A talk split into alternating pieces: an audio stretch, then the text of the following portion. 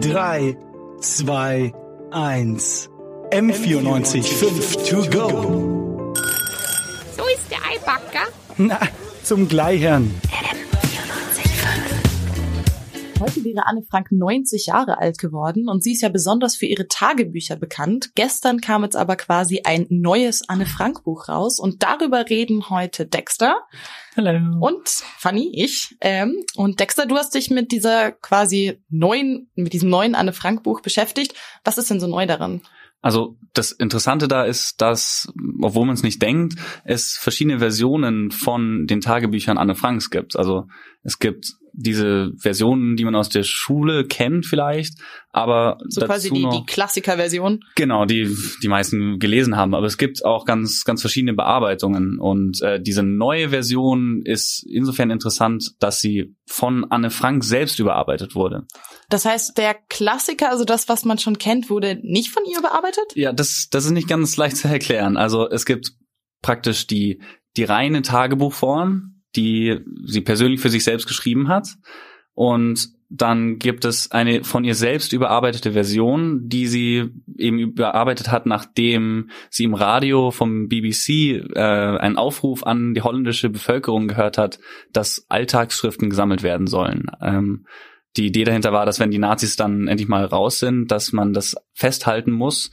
Und äh, das hat sie als Anlass genommen, ihre schon geschriebenen Tagebücher äh, in, in einer Briefroman zu, zu sammeln und ähm, hat die dann immer an eine Kitty adressiert. Das schien damals in dieser Briefromanform recht be beliebt zu sein gerade.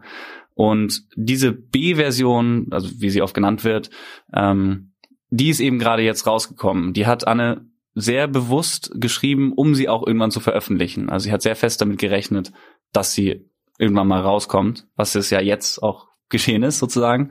Okay, das heißt, wir haben einmal die Tagebuchversion, die sie selber geschrieben hat und was wirklich auch nur als Tagebuch gedacht war. Genau. Dann haben wir die Version, die jetzt rauskam, die schon von ihr mit der Intention geschrieben wurde, dass das mal veröffentlicht wird, irgendwie als literarisches Werk. Und welche von den beiden ist jetzt die Klassikerversion oder ist das wieder was Neues? Genau, die Klassikerversion äh, ist eben eine Mischung aus den beiden und die hat ihr Vater veranlasst und auch bearbeitet und der hat dann auch selbst noch äh, Teile rausgestrichen, die er für zu persönlich hielt. Also die Version, die wir kennen, ist so eine Mischung aus dem, was Anne Frank veröffentlichen wollte, was sie nicht veröffentlichen wollte, aber alles unter den Augen ihres Vaters, wo dann äh, Elternstreitereien und Schwärmereien für Jungs und sowas äh, rausgefallen sind weil ich meine, am Ende war Anne natürlich wie jeder andere ein normaler Teenager und hat sowas reingeschrieben und ähm, das ist jetzt in dieser B-Version, die jetzt rauskam, auch nicht unbedingt dabei, weil Anne das ja auch selbst für die Öffentlichkeit nochmal bearbeitet hat. Aber diese, diese bekannte Version ist sozusagen eine Mischung, die dazu noch zensiert ist von ihrem Dad. Kann man denn diese Version, die von ihr wirklich nur als Tagebuch gedacht war, auch lesen? Also wurde die auch veröffentlicht? Ja, also ist in, in Gesamtausgaben ist sie teilweise enthalten mittlerweile, aber ich glaube, sie ist nicht sehr verbreitet unter so dem normalen Leser.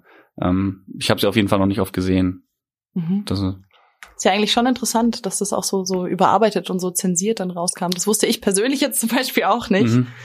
Ähm, aber gibt's da irgendwie, hast du da von einem Grund gehört oder sowas, warum das jetzt erst rauskam? Oder? Also ich, ich weiß nur, dass äh, eine gute Freundin von Anne Franks Schwester, die Literaturwissenschaftlerin ist, äh, ihr Name ist mir jetzt leider entfallen, ähm, die hat an dem Projekt mitgearbeitet und sie hat gemeint, das hätte 25 Jahre gedauert, dieses Ding aufzuziehen. Warum konnte ich nicht genau rausfinden, aber ähm, ich denke, und so hat sie es auch begründet, dass das jetzt rauskam, um eben Anne Franks Willen wirklich als eine Art Schriftstellerin begriffen zu werden, da umzusetzen und ihr da entgegenzukommen und das wirklich so zu veröffentlichen, wie sie es wollte. Nicht wie ihr Vater es wollte, nicht wie irgendwelche Verleger das sich dachten, sondern so, wie sie es darstellen und schildern wollte. Und das finde ich echt schön.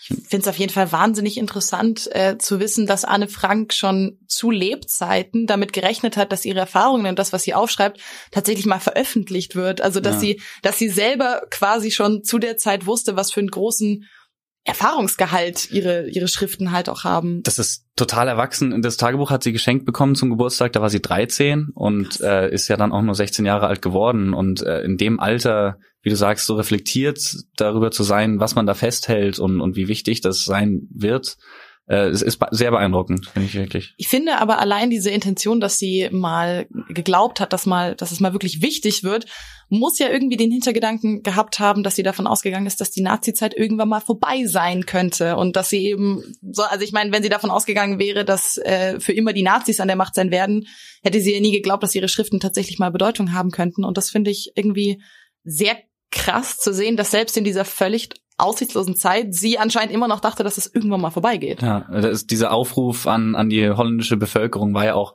konkret äh, dafür gedacht, dass wenn die Nazis dann aus den besetzten Gebieten raus sind und dass eben diese Hoffnung so stark noch da war, ist schön und irgendwie poetisch, aber macht es auch irgendwie umso tragischer, dass sie da dann das Kriegsende so knapp nicht mehr miterleben konnte. Aber ja. ja. ja, umso schöner, dass das, was sie zu Papier gebracht hat, jetzt in der Version erschienen ist, wie sie es wollte. Ja, auf jeden Fall. Ähm, also du hast jetzt ja schon erzählt, dass es äh, allein von ihren Schriften drei Versionen gibt, die jetzt veröffentlicht wurden. Aber diese ganze Thematik um Anne Frank ist ja generell auch einfach wahnsinnig interessant. Gibt es da noch andere Umsetzungsformen oder so? Ja, also äh, vor zwei Jahren, 2017, kam ihre Geschichte, also ihre, ihren Schriften folgend, in einem Graphic Novel raus. Also wer das nicht kennt, das ist sowas wie ein Bildroman, der auch ihre ganze Lebensgeschichte eben anhand ihrer Tagebücher mitverfolgt und ist auch wahnsinnig gut angekommen. Also der ähm, Autor hat geschätzt, dass um die 700.000 Versionen, äh, Auflagen tatsächlich verkauft wurden. Ist da noch was geplant für die Zukunft? Noch irgendwas Neues? Ja, äh, die beiden, also der ähm, Zeichner und äh, der Schreiber, der Autor, der Autor, der Autor ähm, wollen das Ganze auch äh, in einer Zeichentrickserie verfilmen, die nächstes Jahr rauskommen soll.